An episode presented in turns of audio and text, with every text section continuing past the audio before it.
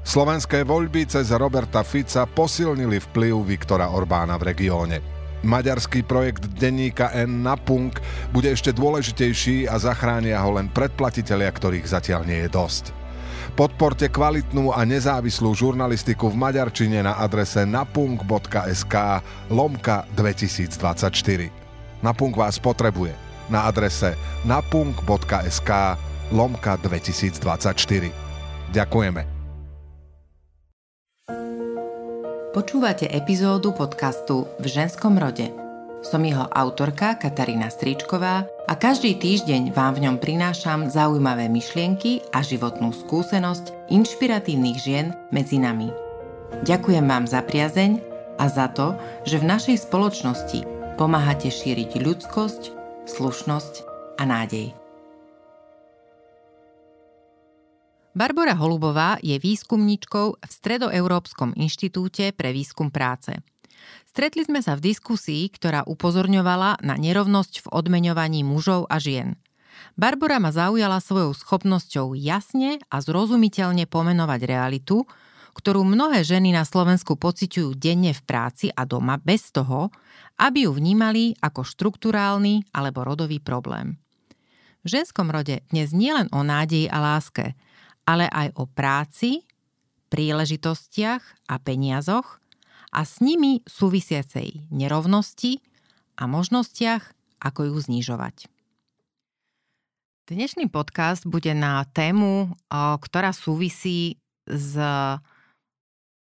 dňom, ktorý sme si pripomenuli pred e, týždňom, a nie je to nejaké veľmi veľké výročie, vlastne to nie je žiadne výročie, ale je to skôr taký veľmi smutný deň pre všetky ženy na Slovensku, e, pretože ak zohľadníme všetky odpracované dni do tohto dňa počas roka 2023, tak od tohto dňa, a tým bol 1. november 2023 všetky ženy na Slovensku, teda aj ja, aj vy a všetky ženy, čo nás počúvajú, až do konca tohto roku pracujú zadarmo.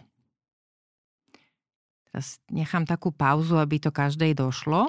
Čiže od 1. novembra až do konca roka všetko to, čo urobíte, vlastne za to nedostávate žiadnu plácu, žiadnu výplatu. Dôvod je ten, že z jedného eura, ktoré na Slovensku zarobia muži, v priemere dostávajú ženy iba 83 centov. Znamená to, že rozdiel v odmeňovaní medzi mužmi a ženami je takmer 17% V porovnaní s minulým rokom ide o zhoršenie v neprospech žien. A na túto tému a vo všeobecnosti na tému nerovnosti medzi mužmi a ženami, ktorá napriek všetkým slovám, napriek všetkým diskusiám, konferenciám, podcastom, článkom a všetkému možnomu stále pretrváva, sa budem rozprávať s Barborou Holubovou. Dobrý deň. Dobrý deň. A uh, nehovorím, že na konci tohto podcastu prídeme s nejakými veľkými prelomovými riešeniami, ale ako som vám naznačila, bola by som rada, keby ste úplne voľne a odvážne vypustili do slovenského éteru myšlienky alebo názory na túto tému, ktoré vás osobne ako výskumničku a, a teda človeka, ktorý sa tejto téme dlhodobo venuje, a, trápia alebo ktoré vás a, zaujímajú, o ktorými denne žijete. A možno ešte taká posledná vec v tom úvode, ktorý tejto téme dávam, je, že my sme sa vlastne stretli nedávno na jednej konferencii, alebo teda paneli, diskusii, tak by som to povedala, nebola to konferencia, ale panel, kde ste ma presvedčili o tom, že tak toto je hostka do môjho podcastu. Keď ste oponovali e, jednej hostke z publika, v takej veci, ktorá sa týkala rovného odmeňovania žien v regiónoch.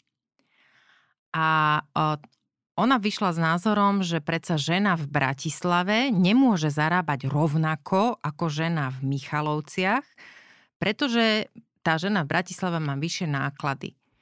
A vy ste na to povedali, ale práve naopak. Prečo? Tá téma rodovej rovnosti v odmeňovaní je samozrejme veľmi široká a toto je jeden z tých aspektov, ktorý je aktuálny vzhľadom na to, že v Čechách bol e, pozitívny nález súdu, ktorý vlastne povedal, že uplatňovať rozdielne životné náklady a zdôvodňovať tým nerovné odmeňovanie na tej isté pozícii, notabene u toho istého zamestnávateľa, je skutočne neoprávnené. A viem, že sa toho chytili aj naše niektoré orgány a viem teda, že e, začínajú sa naozaj objavovať prípady, kedy sa odpárajú práve tieto rozdiely, napríklad nerovnaké odmeňovanie za rovnakú prácu v Bratislave a napríklad v Prešovskom kraji. Vieme všetci, že máme veľmi veľké regionálne rozdiely.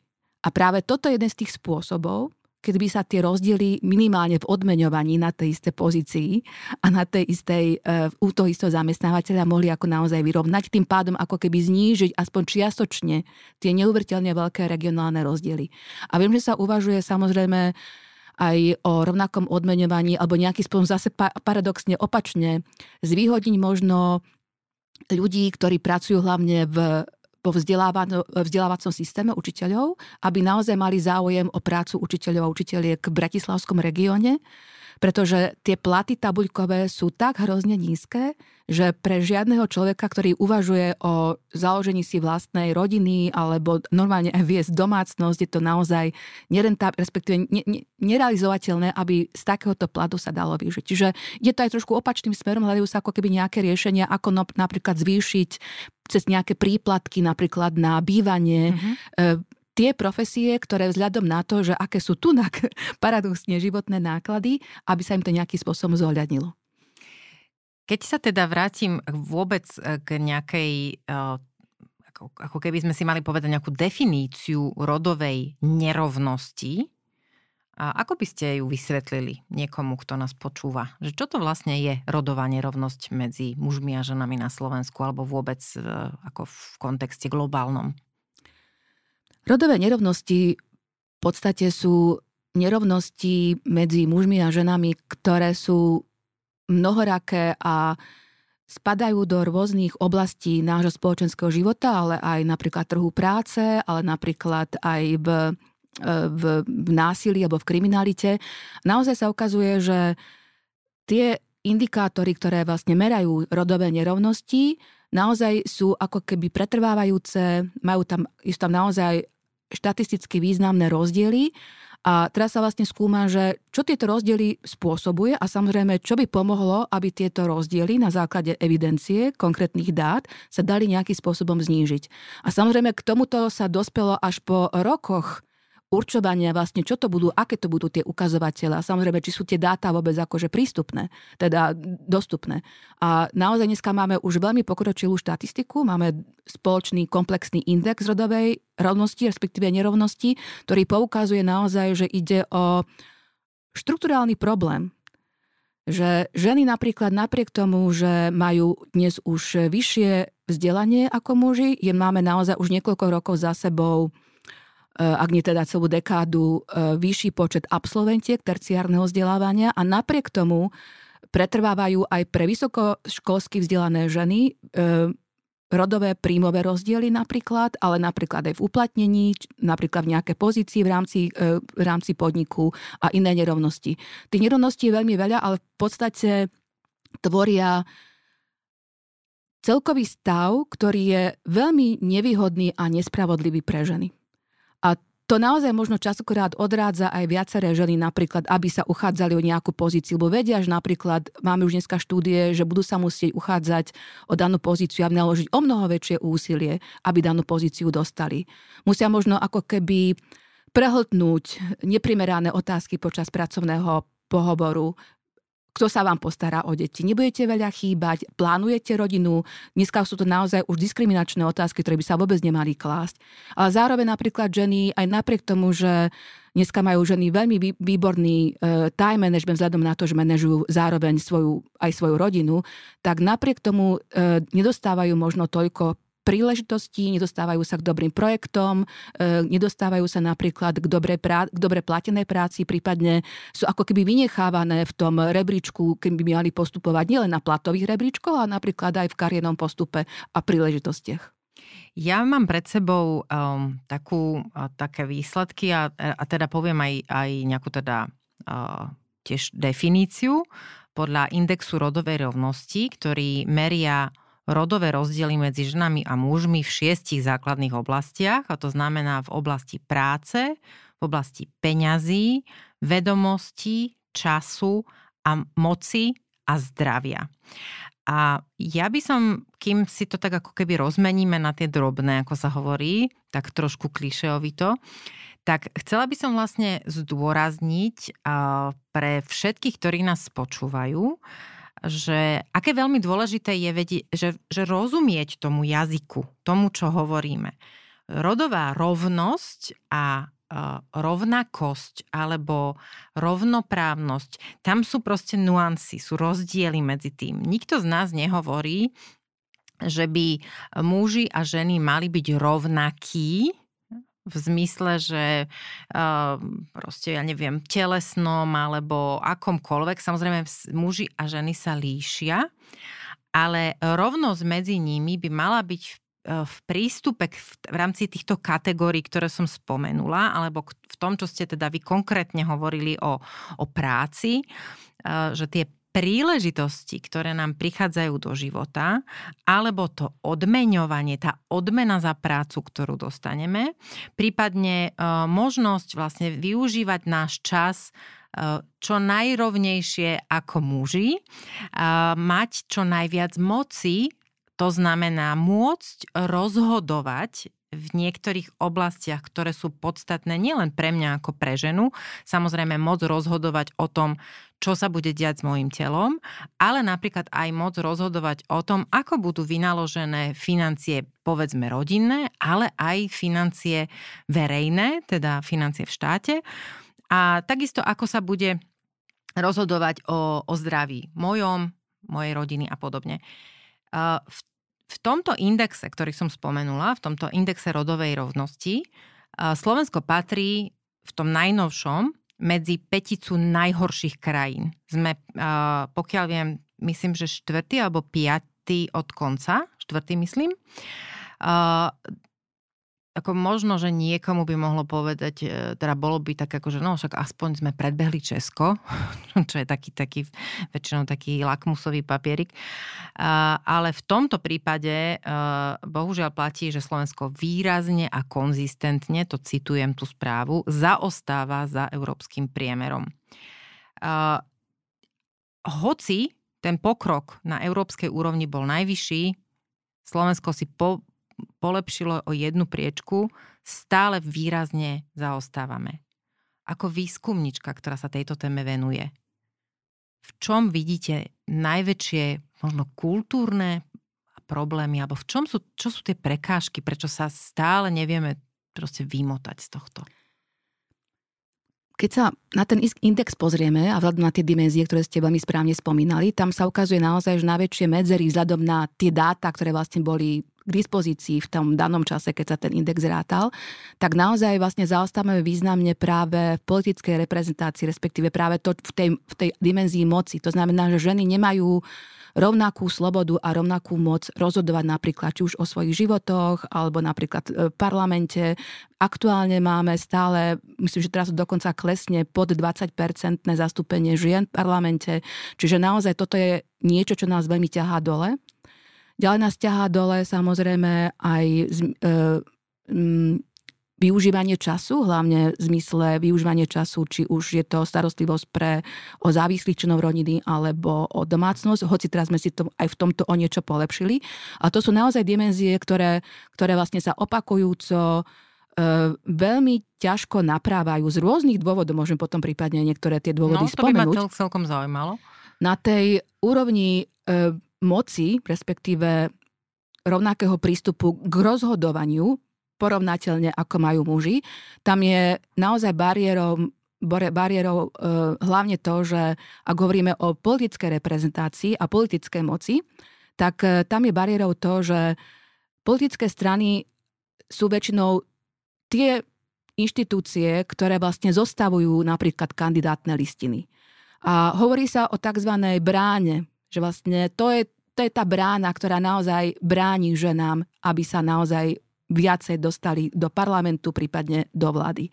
A samozrejme máme tu aj protiargumenty, však ženy nechcú, aj tak tie, čo tam sú, aj tie musíme horko ťažko prehovárať.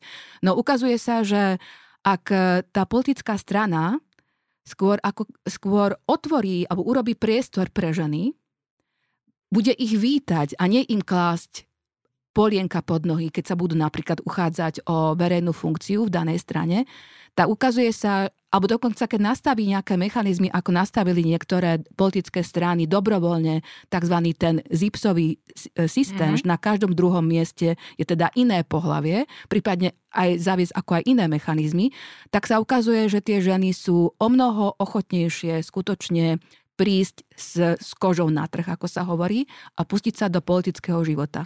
Tu mám otázku, ktorá sa týka kompetentnosti e, žien, ktoré vstupujú do politiky. E, že práve, a, zase ja zopakujem to, čo som hovorila už v predchádzajúcich niektorých mojich podcastoch, že uh, máme tendenciu ženy posudzovať tak, že pokiaľ žena urobí nejaké zlé rozhodnutie, tak podľa nej zovšeobecňujeme z tejto jednej jedinej ženy to jej zlé rozhodnutie, alebo ja neviem, predstavte si, že žena zle parkuje, tak povieme, tak jasné, tak žena, no, však ženy nevedia parkovať. Kdežto, ak urobí chybu muž, viac individualizujeme. Teda nepovieme, že všetci muži sú zlí šoféry, ale tento jeden konkrétny je a po prípade ho nejako označíme. Keď hovoríte o tom zipsovom systéme, alebo teda o systéme, kde, poviem to zjednodušene pre všetkých, e, sa toľko mužov, koľko žien, povedzme tých 50 na 50, ten ideálny stav, E, zoberie na, na tú kandidátnu listinu, je uh, asi aj matematicky šanca, že medzi tými všetkými ženami nebudú iba tie, ktoré sú menej schopné a kompetentné, ale že ich tam bude naozaj uh, zastúpených aj veľa kompetentných alebo pomerne vie, uh, ako väčšie množstvo kompetentných a, a múdrych a, a bystrých žien. Ja len chcem povedať na tento častý argument, mm-hmm. uh, v zmysle, že naozaj sa poukazuje na kompetentnosť žien. Ja len chcem povedať, že kompetentnosť mužov sa na kandidátkach nikdy nespochybňuje. Neviem, prečo vlastne by ženy mali nejaký spôsob dokazovať, že sú kompetentné. Notabene Máme štúdie o tom napríklad, keď boli zavedené kvóty alebo iný systém podpory žien, alebo mm-hmm. áno, iný systém podpory žien, či už na kandidátnych listinách, tak sa naozaj ukazuje, že tá kandidátna listina ako taká bola o mnoho kvalitnejšia zrazu, pretože tam boli vysok, väčšinou vysokoškolsky vzdelané ženy, boli tam ženy, ktoré naozaj mali niečo za sebou, keď naozaj mali ako keby výborné pozície aj už v nejakom verejnom živote.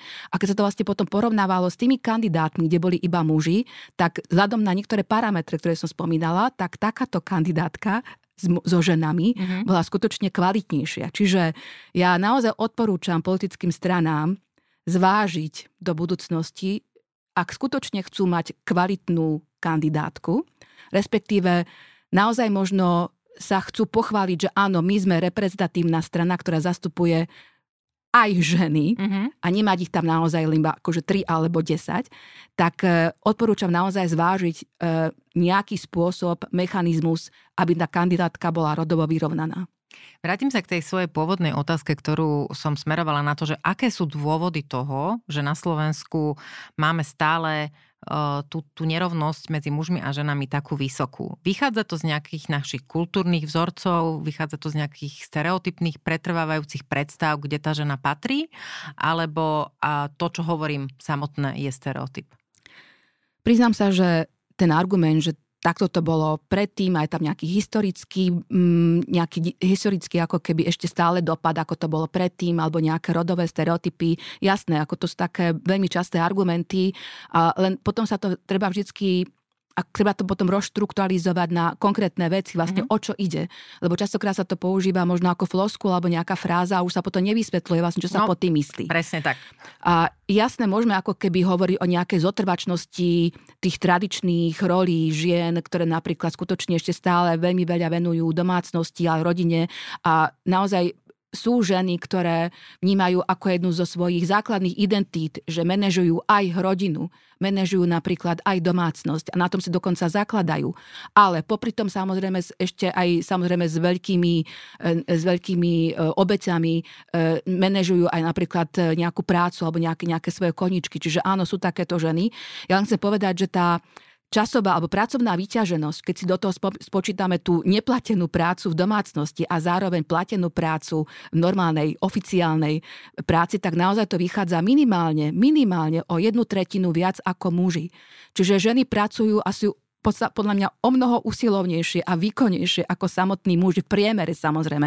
A treba ešte zdôrazniť, že aj medzi ženami ale aj medzi mužmi sú výrazné rozdiely. Dokonca, keď niekto skúmal rozdielnosť, a teraz nespomínam na akej, akých dimenziách, ale ukazuje sa, že tie rozdiely medzi, medzi, pohľa, medzi ženami sú o mnoho napríklad vyššie ako medzi ženami a mužmi. Čiže Aha, aj čiže ženy rámci, sú ako keby rôzne. skupiny áno, žien áno. sú väčšie rozdiely áno. medzi jednotlivými ženami a ako, ako...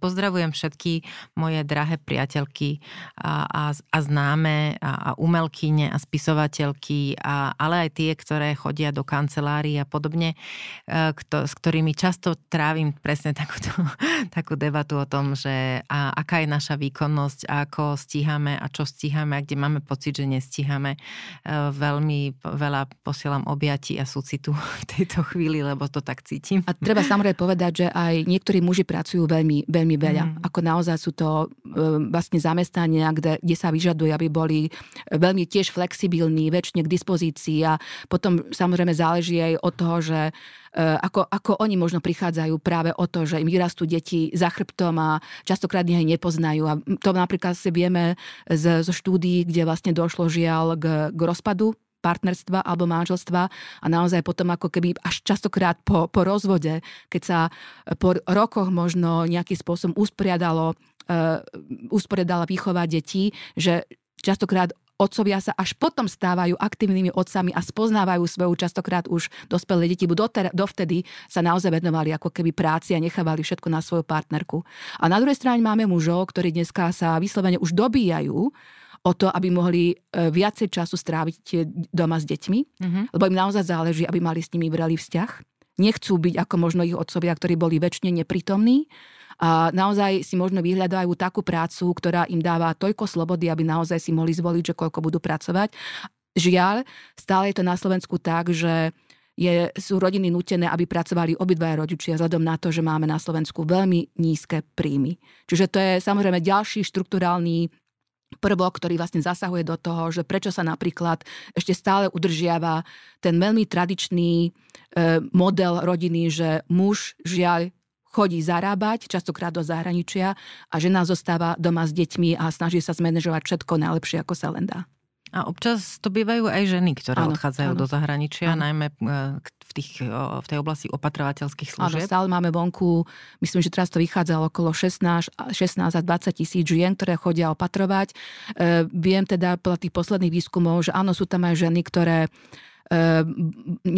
nenašli vhodnú prácu, e, tu na, na Slovensku, teda, ktorá by ich uživila. To znamená, že buď tu napríklad, e, ak sú to teda ešte malé deti, tak necháva ich tu na, buď u rodičov, alebo dokonca u, súrodi, alebo u sestry, mm-hmm. alebo, ale väčšinou naozaj ide o ženy, ktoré sú už staršie a buď napríklad unikajú z veľmi neproduktívneho vzťahu, prípadne aj násilného do zahraničia, alebo sa snažia, snažia začať odznova nejakú svoju novú kariéru, lebo tá predchádzajúca im neprinesla uspokojenie. A potom sú také, ktoré jednoducho, a tých je asi väčšina, sa snažia proste zarobiť viacej ako na Slovensku. Stále ten plat, aj keď teraz momentálne sa to s rakúskymi platmi trošku vyrovnalo, ale stále to je ešte o niečo viacej ako na Slovensku, e, ako opatrovateľky zarábajú na Slovensku. Často sa v tej súvislosti zamýšľam nad tým, že čo to vlastne robí potom uh, s rodinami a s kvalitou vlastne vzťahov a, a s, s tým, s tou súdržnosťou, ktorú potrebujeme na to, aby sme sa všetci cítili vlastne prijatí v tej komunite, v ktorej žijeme, ktorou a tou najmenšou je tá rodina, o ktorej sa toľko hovorí A, teraz nemám na mysli len tradičnú rodinu, lebo to je tiež floskula pre mňa, ale tá rodina, ktorá má byť základom vlastne všetkých našich emocionálnych, takých tých výživných vzťahov, toho, čo nás drží vlastne v tých krízach alebo v tých obdobiach, keď nám nie je celkom dobre.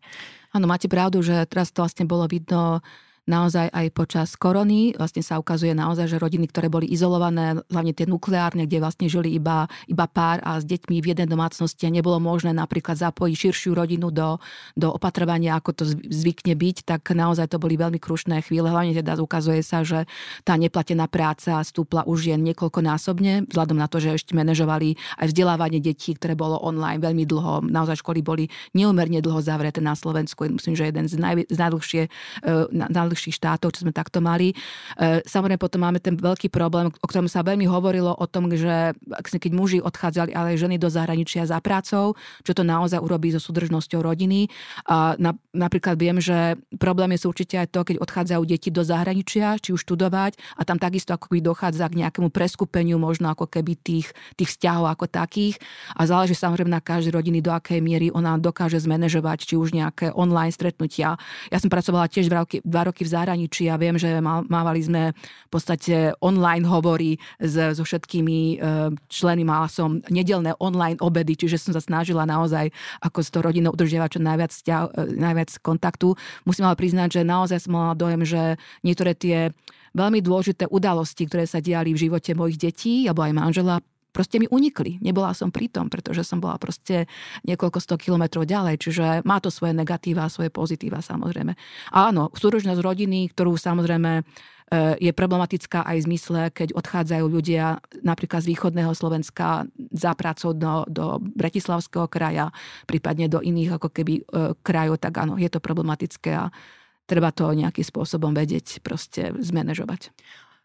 Ja Úplne tomu rozumiem, pretože sama mám skúsenosť uh, ako, ako žena, uh, matka, ako jednorodič uh, pri troch deťoch, že mať tú finančnú stabilitu a pocit bezpečia, ktorý dáva finančná stabilita, to, že vlastne viete máte tú predikciu toho, že v rámci toho mesiaca viete vyžiť, viete, eh, že vám odídu platby, ktoré potrebujú odísť, tie povinné v úvodzovkách a, a že vlastne máte eh, na jedlo, máte na tie základné a, a dokonca niekedy aj na tie nezákladné potreby, že to je, to je extrémne dôležité, nejako to nepodceňujem a ani ako nevyzývam k tomu, že aby sme sa nejako uskromňovali a podobne.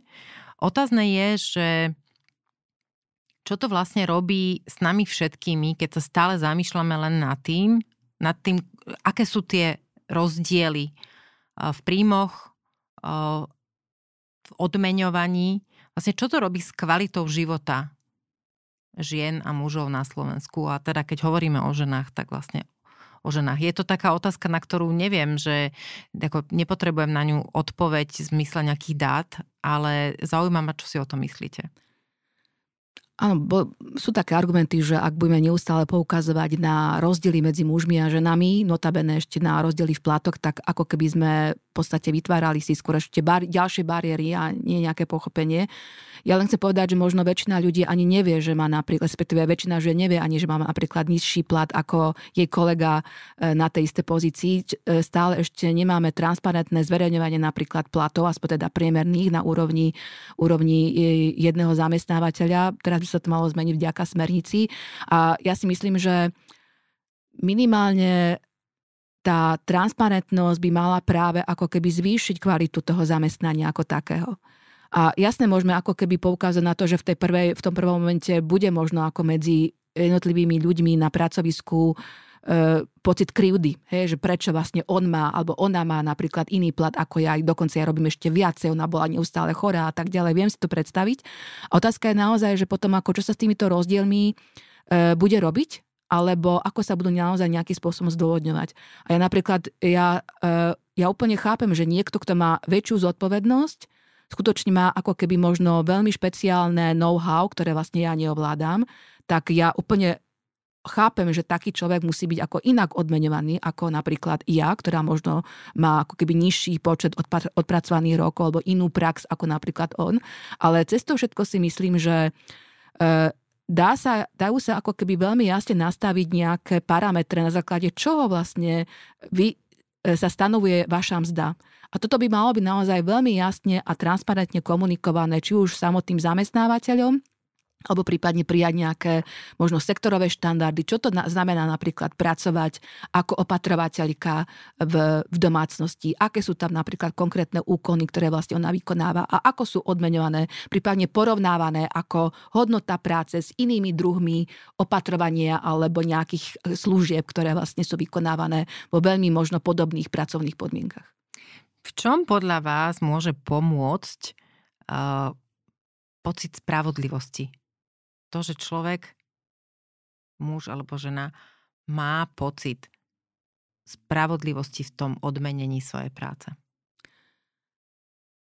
Je celkom možné, že veľa ľudí nebude sa cítiť nikdy docenený v zmysle, v zmysle odmeňovania. To viem, že vychádza zo všetkých e, výskumov, že áno, proste ľudia chcú mať vyššie príjmy.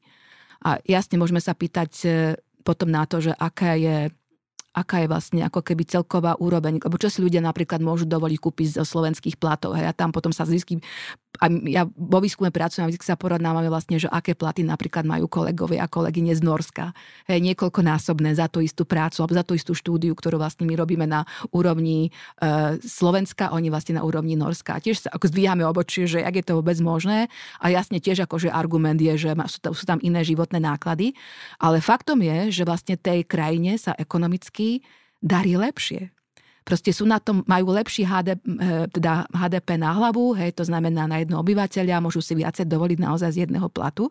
A potom sa treba pýtať, OK, tá, takže kde je ten pes zakopaný, že Slovensko stále ako nenapreduje, kde sú ako tie ďalšie bariéry ekonomické, štruktúre ekonomiky, ale samozrejme aj to, že ako doteraz e, to bolo nejakým spôsobom vedené, že vlastne sa, sme sa upli na e, hlavne teda automobilový priemysel a lákali sme skôr investorov zo zahraničia, ktorí samozrejme ako veľkú časť svojich príjmov a zisku odvádzajú do materskej krajiny a kde vlastne ako Slovensko profitovalo z toho teda, že naozaj takýmto spôsobom ako napredovalo. A viem, že už roky sa hovorí, že by sme mali naozaj ako keby zmeniť tú štruktúru ekonomiky. Hovoríme o veľmi nízkych nákladoch bo teda výdavkoch, ktoré dávame na vedu, inovácie. Ale ho, a vieme, že teraz vlastne tiež klesá Slovensko v rebríčku práve životnej úrovne. Hej? To znamená, že niečo sa stalo, ako tu tak zaostávame. A treba sa potom pýtať, OK, kto robí rozpočet, akým spôsobom rozhoduje kto o čom, že sa dáva napríklad tak málo na vedu a dáva sa možno na niečo iné. Ako je možné, že staviame tak veľmi draho napríklad diálnice. Čiže tam treba možno ako pýtať sa, ako manažujeme a akých ľudí sa si vlastne volíme, či už do parlamentu alebo do e, výkonnej moci, aby manažovali túto krajinu. Otázne je, že či vlastne ľudí napadnú takéto otázky, či im prídu na, na um takéto otázky, ktoré uh, vlastne ako potom mi príde, že tie odpovede nie sú až také ťažké, keď si viete správne sformulovať tú otázku. A tie výzvy, ktoré ako krajina máme, sa vlastne potom vo veľkej miere týkajú žien práve preto, lebo ešte stále tá, tá rovnosť medzi mužmi a ženami nie je ideálna alebo nie je dosiahnutá. A tým, že máme stále ten, uh, ten krok dva uh, za mužmi, tak uh, vlastne tu sedíme a zadarmo sa tu rozprávame až do konca roka. Keď, uh, keby som sa vás spýtala na tie výzvy, ktoré sú také ako, ako najzávažnejšie z vášho pohľadu, ktorým ženy uh, čelia na trhu práce, aké, ktoré by to boli? Určite by som spomenula, že ženy žiaľ pracujú v sektoroch, ktoré sú veľmi nízko ohodnotené. A môžeme samozrejme viesť dialog o tom, že prečo si vyberajú práve takúto, takýto sektor. Hlavne teda samozrejme je to e, m, oblasť či už opatrovateľských služieb alebo sociálnych služieb ako takých, prípadne učiteľstva, ale napríklad aj zdravotné sestry a podobne. A môžeme tomu možno prikladať ako tiež, že je to vlastne niečo, čo si ženy dobrovoľne v úvodzovkách vyberajú. Tie dôvody ale za tým môžu byť o mnoho e, rôznorodejšie. Mm-hmm. Napríklad ženy hľadajú e, viac menej flexibilnú prácu, aby mohli zmanéžovať práve súbeh rodiny a a e, zamestnania, ale sú tam napríklad aj také, že skutočne ženy sú socializované do starostlivosti o iných. My naozaj ako keby častokrát automaticky zapíname taký ten náš e, pozorovací talent, že čo kto druhý potrebuje. Čiže vlastne ako keby veľmi dbáme... To mi hovorte. Dbáme na naozaj potreby iných ľudí a sme veľmi dobre v naplňaní potrieb iných ľudí a častokrát zabudáme tým na seba. Pozdravujem Chce... moju mamu. Chcem povedať, že je to naozaj ako dvo, je to, ten mm. pôvod je v socializácii. Častokrát ja som stretla ženy, ktoré proste tento radar ako keby nemajú, alebo dokonca snažia sa ho odbúrať, lebo potrebujú možno ako keby fokusovať svoje snahy a svoje, svoje ako keby e, pozorovania na niečo úplne iné. Čiže dá sa to, nie je to podľa mňa úplne vrodené a E, možno to treba možno niekedy až limitovať, lebo naozaj máme dojem, že sa snažíme každému vyhovieť a nikomu nepovieme nie, pretože sme takto ako keby naučené. Častokrát sme boli ako keby učené, že vlastne máme byť vždy milé, neísť do konfliktov, všetko proste riešiť s úsmevom a vlastne žena akože to musí zvládnuť, lebo tak to, bolo, tak to vždycky bolo.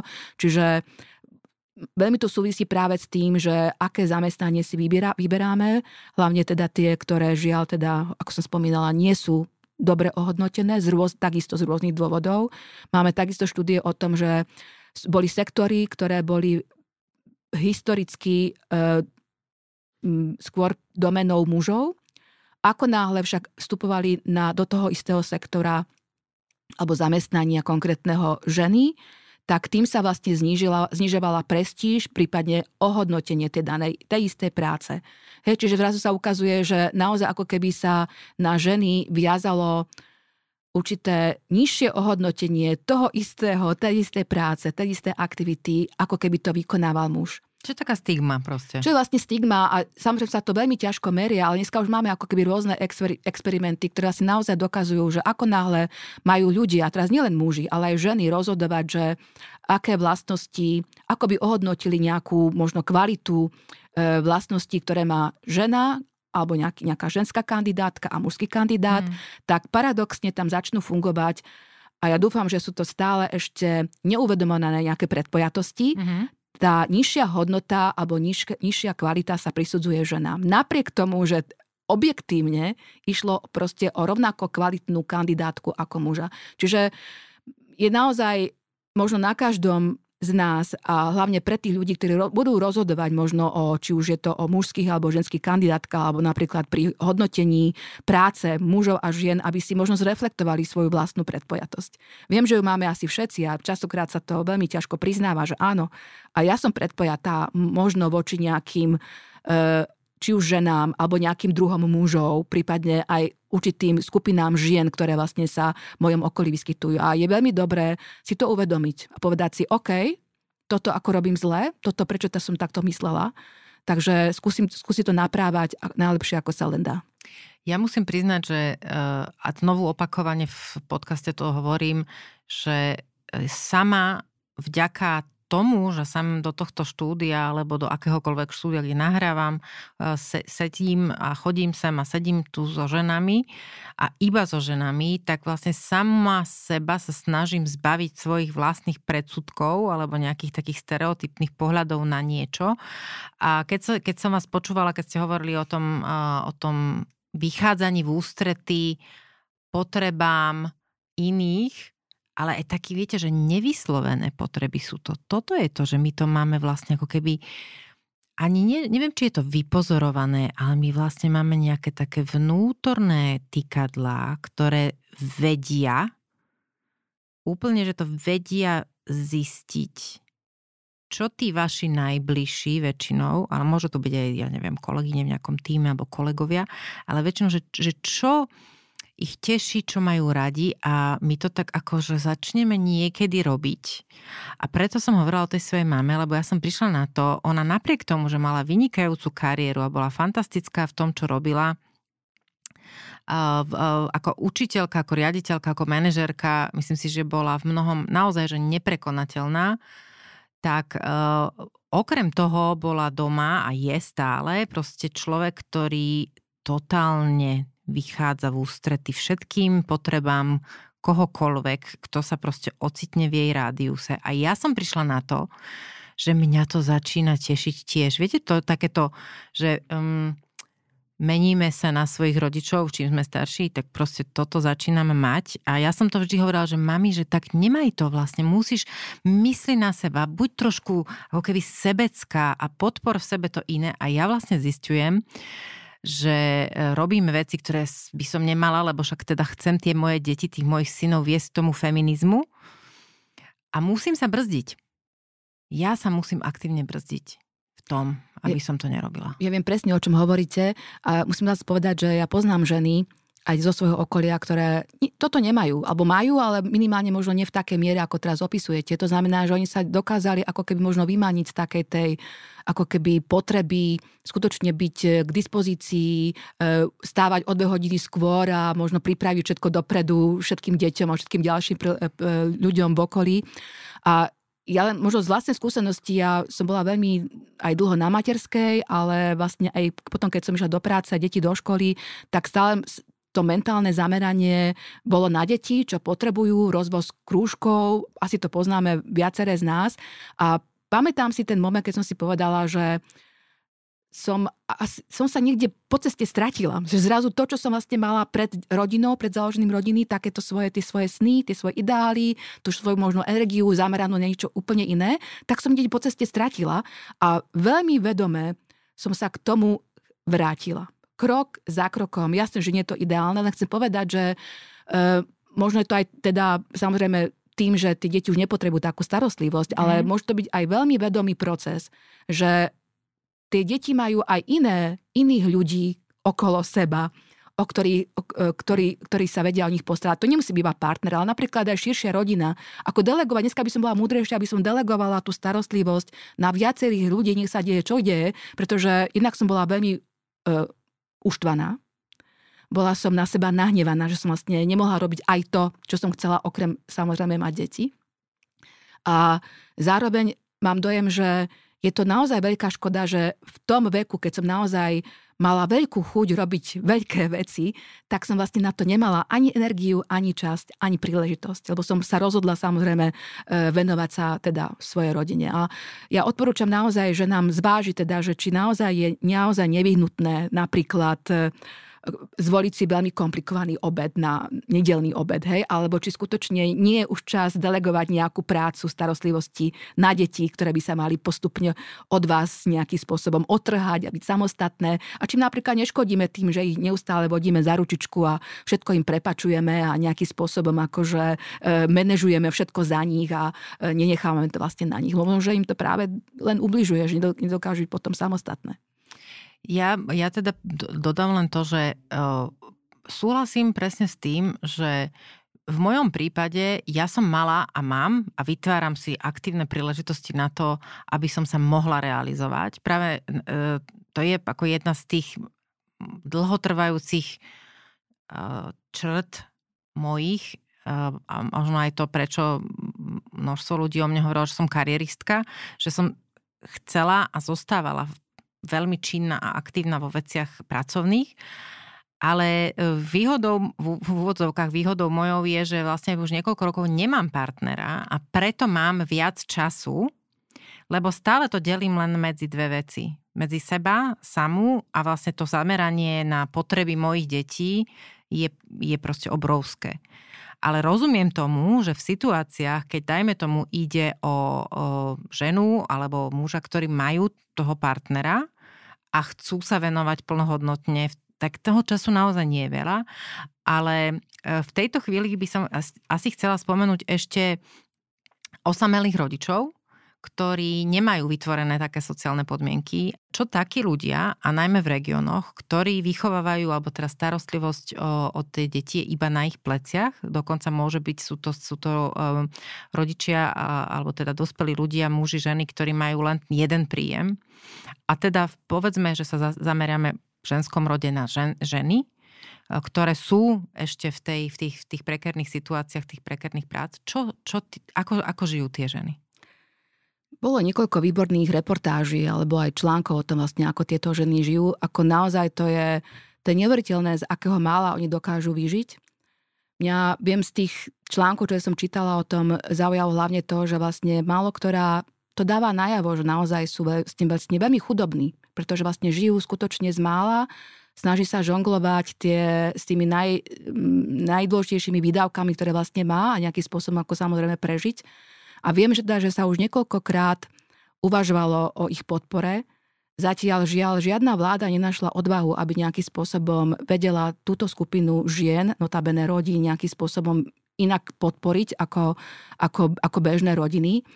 Viem, že tam je problém paradoxne aj v tom teda, že niekedy veľmi ťažko ako keby presne definovať, že kto to vlastne je. Tam viem, že boli také veľmi neférové protiargumenty, že ako vlastne my zistíme, že ona skutočne žije sama, hej, a vlastne, že nemá ako keby iný príjem. Ale ja viem, že určite by sa to dalo, robí sa to aj v zahraničí, sú rôzne akože dobré praxe, ako sa to naozaj dá. A toto napríklad bolo viditeľné hlavne aj počas korony, keď naozaj mnohé vlády zrazu pristupovali k, k veľmi netradičným podporám e, alebo netradičných skupín, ktoré vlastne podporili osobitnými nejakými opatreniami. A viem si, viem si predstaviť, že naozaj e, v sociálnej politike, pozdravujem nového pána ministra, skutočne konečne prídeme na to, že ako takéto skupiny e, žien, ktoré naozaj majú na pleciach celú tú starostlivosť o rodiny a zároveň aj živiteľkami sú rodín, častokrát jedinými samozrejme, ako, ako, ako nejakým spôsobom ich podporiť. A ja viem, že to možno e, veľmi náročné a potom m, častokrát e, viem, že tie ženy sa snažia aj samotné deti možno viesť ku skromnosti a robí to možno aj potom nedobré, keď e, častokrát tie deti sa porovnávajú s inými rovestníkmi v škole. Tomu sa nedá vyhnúť. Tomu ale... sa nedá vyhnúť samozrejme. Čiže je to také veľmi náročné aj voči tým deťom a vysvetliť im vlastne, že preč, prečo je to takto. Notabene, keď e, naozaj častokrát, e, ak je, je teda o rozvedenú ženu, tak tie detské alebo elementy, e, alimenty, ktoré mm. vlastne má partner, bývalý partner platiť, častokrát sú v, v, veľmi nízkej výške. Zanedbateľné. Zanedbateľné, skutočne, tak. ako aj tu by sa mohli urobiť naozaj nejaké opatrenia, prípadne neplatí na čas. Čiže aj tu viem, že bolo už niekoľko návrhov, ako napríklad štát prevezme e, včasné platenie alimentov týmto ženám, aby naozaj proste mohli zaplatiť ten podnájom alebo mohli zaplatiť ako nevyhnutné výdavky, e, elektrinu a, a podobne. Čiže viem, že sa uvažuje o rôznych opatreniach. Žiaľ, stále som nevidela naozaj nejaký komplexný, komplexný program, komplexný súbor opatrení, ktoré by túto skupinu žien e, nejakým spôsobom podporili. Preto nám to vychádza neustále aj v, v EU Silk, takzvanom tom výskume životných, e, životných podmienok, že táto skupina aj za ostatný rok, e, tuším, stúpla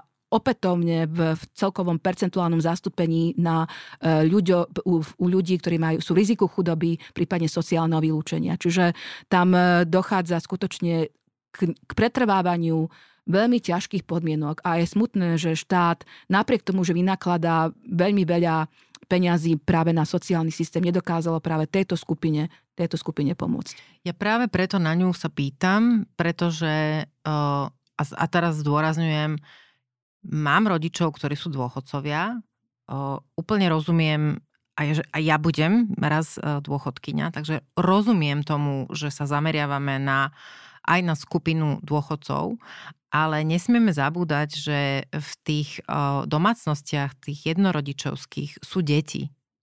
Tam je tá budúca generácia, tam sú tí ľudia, ktorí budú jednak musieť byť ekonomicky činní. To sú ľudia, ktorí, ktorí budú musieť mať to, to silné psychické zázemie, ako aby, aby mohli vlastne v zdraví žiť, pracovať a fungovať.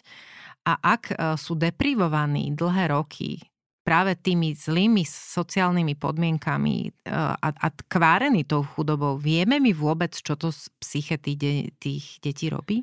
Viem, že sa robil mm, výskum práve vplyvu e, veľmi zlých a skutočne veľmi zlých ekonomických a sociálnych podmienok práve detí napríklad zo segregovaných rómskych komunít, aký to má vplyv napríklad na ich zdravie. Viem, že to bol, e, ako bol to pohľad práve zo strany pediatrie a tam naozaj dochádza ako keby k veľkým, alebo môže dôjsť k nejakým ako keby veľmi e, nezvratným nejakým poškodeniam v zmysle či už tej deprivácie alebo vôbec ako keby vývoja ako takých.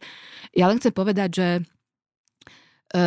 že paradoxne ja teda poznám aj rodiny, ktoré majú teda matku živiteľku, bola to teda, bol to jednorodičovská domácnosť a naozaj tie deti napriek tomu, že vlastne neboli možno ako keby tak dobre materiálne zabezpečené, ale v zmysle tej kvality tej výchovy, tak to bolo akože zázrak. Ako skutočne možno, ja viem, že ma, aspoň základ, materiálny základ je, je akože nevyhnutný, hej, mať aspoň na, na, na základné prežitie, zaplatenie účtov, ale faktom je, že e, o to viac sa možno práve tá mama ešte viacej stará o to, aby proste to, čo ona môže urobiť zadarmo, e, tak vynakladá o to viac ako keby snách, aby tie deti týmto spôsobom nestradali. Paradoxne potom máme naozaj rodiny, ktoré sú veľmi dobre ekonomicky situované a vzhľadom na vývoj detí alebo nejakého ich sociálneho a emocionálneho uzemnenia E, mentálneho zdravia, tak tam tie deti môžu paradoxne takisto strádať. Čiže áno, ja chápem, že finančne to môže byť veľmi náročné, aj vzhľadom na to, že tá žena vlastne musí, musí naozaj zvládnuť e, niekoľko šicht denne, aby to proste nejakým spôsobom celé zmanéžovala, ale poznám prípady, keď o to viacej ona vynakladala síl, aby tie deti iným spôsobom nestrádali. A tá kvalita tej výchovy bola exemplárna, skutočne exemplárna. Chcela by som iba poznamenať, e, sa celý čas sa tu usmievam na vás, lebo, lebo som rada, že to hovoríte aj za mňa. E, chcela by som, aby sa všetky tie ženy, ale aj muži, lebo máme aj otcov, ktorí sa tak starajú o deti sami, aby e, možno aspoň na chvíľočku vedeli, že na ne niekto myslí. Že naozaj na tom svete nie sú sami, lebo viem, aké to je ťažké, keď v niek- niektorých situáciách máte pocit, že že vlastne ste na všetko sami a, a nie je to jednoduché.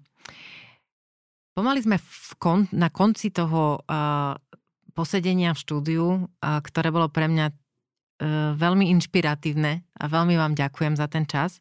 Je niečo, čo ste, alebo taká nejaká otázka, ktorú ste v doterajších rozhovoroch čakali a nikdy neprišla a chceli by ste dať nejakú odpoveď a nikdy nedošla tá otázka? Uh, tak som už absolvovala naozaj, priznám sa, veľmi veľa rozhovor na túto tému, aj teda písomných interviú, ako sa hovorí. A ja len chcem povedať, že ja mám veľmi rada práve tie, tie údaje alebo tú evidenciu o tom, ktorá hovorí teda, že kde sú tie najväčšie rozdiely a prípadne ešte, keď sa dá robiť nejaká o mnoho hlbšia analýza, keď sa skúmajú faktory, ktoré k týmto rozdielom pristupujú, tak e, to, ma možno ako najviac zaujíma, lebo častokrát hovoríme možno o veľmi ťažko uchopiteľných fenoménoch, ktoré pretrvávajú, notabene napríklad o tých stereotypoch, alebo nejakých stigmách, alebo e, podhodnotenie ženskej práce a tak ďalej. Ale mám taký dojem, že naozaj aj v poslednom období, vzhľadom na to, že sa zostavil ten index, tak pokračujeme ďalej, hej, snažíme sa ako keby pochopiť tie veci a postupne ich naprávať. A posledné, poslednú dobu som naozaj veľmi rada, že práve máme možno aj taký významný tlak z hora práve z Európskej únie, z Európskej komisie a Európskeho parlamentu, ktorý po rokoch odporúčaní, aby, aby um, členské štáty pristúpili k nejakým opatreniam, ktoré napríklad fungujú uh, už v iných štátoch, majú o tom evidenciu, aby takisto zaviedli, tak uh, odstupujú od tých odporúčaní a samozrejme trvá to minimálne dva roky, keď sa dohodnú všetci partneri, všetky členské štáty, aj vrátanie ministrov relevantných, ktorí vlastne do toho majú čo hovoriť, keď sa dohodnú na smernici. A smernica je záväzná. A častokrát to znie tak hrozne právnicky, sú tam také články, je to proste veľmi presne formulované, čo tie štáty vlastne majú urobiť, ako to majú implementovať. To je ten diktát Bruselu. To je ten diktát Bruselu, ktorý samozrejme je diktátom iných ľudí, ktorí, ktorí vlastne sú reprezentanti a reprezentantky z iných členských štátov. Čiže to sú ako keby naše smernice. Na tých sme sa my všetci dohodli, ktoré vlastne naozaj prikazujú, aby sa tie rozdiely nejakým spôsobom konečne začali významne znižovať. Čiže ja, ja chápem, že Európska komisia nemohla nariadovať hneď, hej, ako vlastne to nešlo. A niektoré štáty boli naozaj v rezistencii a hovorili, že no way, ako my toto naozaj robiť nebudeme, tu my sme úplne niekde inde, u nás to ľudia nepochopia, alebo na to ešte ľudia nie sú pripravení, alebo najprv musíme vyriešiť nejaké iné prí, príklady, e, problémy. Čiže konečne máme napríklad smernicu o transparentnosti v odmeňovaní, Máme napríklad, je pripravená smernica, ktorá teda ešte v rokovaní Európskeho parlamentu o násilí páchanom na ženách, ktorá by mohla významne pomôcť implementovať konečne nejaké opatrenia, ktoré sme my, žiaľ, pred desiatimi rokmi e, zamietli v istambulskom dohovore. Čiže ja sa priznám sa tomuto tlaku z hora, aj keď teda trvá to veľmi dlho a sú to kompromisné smernice, tak sa veľmi teším. A dúfam teda, že práve na tých dátach to bude vidieť, že nebudeme konečne piaty od konca, ale aj celková, e, celá Európa sa bude posúvať od tých 70% indexe gusto a Slovenska sa posunie minimálne nad 60, prípadne viac bodov v tom 100 bodovom indexe rodovej rovnosti. No to by bolo krásne, keby uh, tí, ktorí nás dnes alebo kedykoľvek uh, počúvali, si uvedomili, že najlepší argument asi neviem, či najlepší, tak toto poviem, že asi najjednoduchší argument, že že prečo by som to mala podporiť, alebo prečo by som sa nemala dať, keď mi niekto hovorí, že, že, že je to hlúposť, je práve ten, že nebudete robiť zadarmo od 1. novembra, ale neskôr, povedzme od 1. decembra. A že jedného dňa vlastne nebude deň, kedy budete robiť ako žena zadarmo. Pretože uh, medzi mužmi a ženami a v tom odmeňovaní za rovnakú prácu vlastne nebude rozdiel. A budeme všetci mať to jedno euro, ktoré nám patrí. A nebudeme tam riešiť nejaké centy, ktoré tam chýbajú. Na záver by som vám dala také osobnejšie otázky. Okay. A uh, úplne kľudne si to takže premyslite a veľmi krátko by som poprosila odpoveď. Akú najlepšiu radu v živote ste dostali?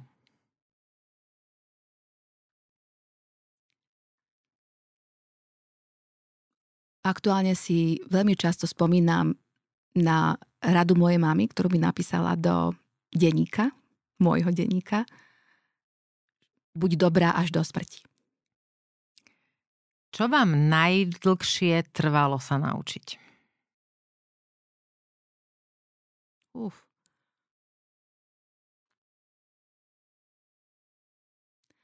Možno po rokoch, v polke môjho života, keď som sa rozhodla ísť študovať úplne iný odbor, ako som bola predtým. A mala som skúšku e, z matematiky a štatistiky, tak som si musela ju znova obnoviť z gymnázia a to mi trvalo relatívne veľmi dlho.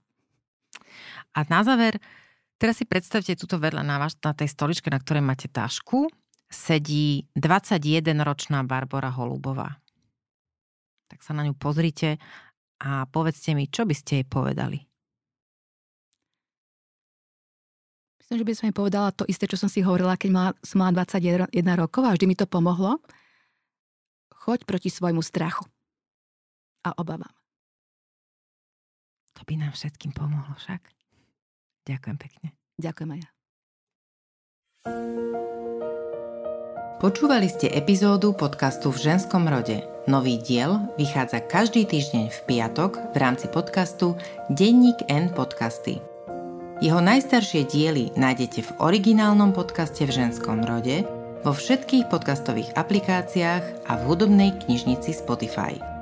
Rozhovory si môžete každý týždeň aj prečítať na webe Deníka N. Do počutia a dočítania o týždeň.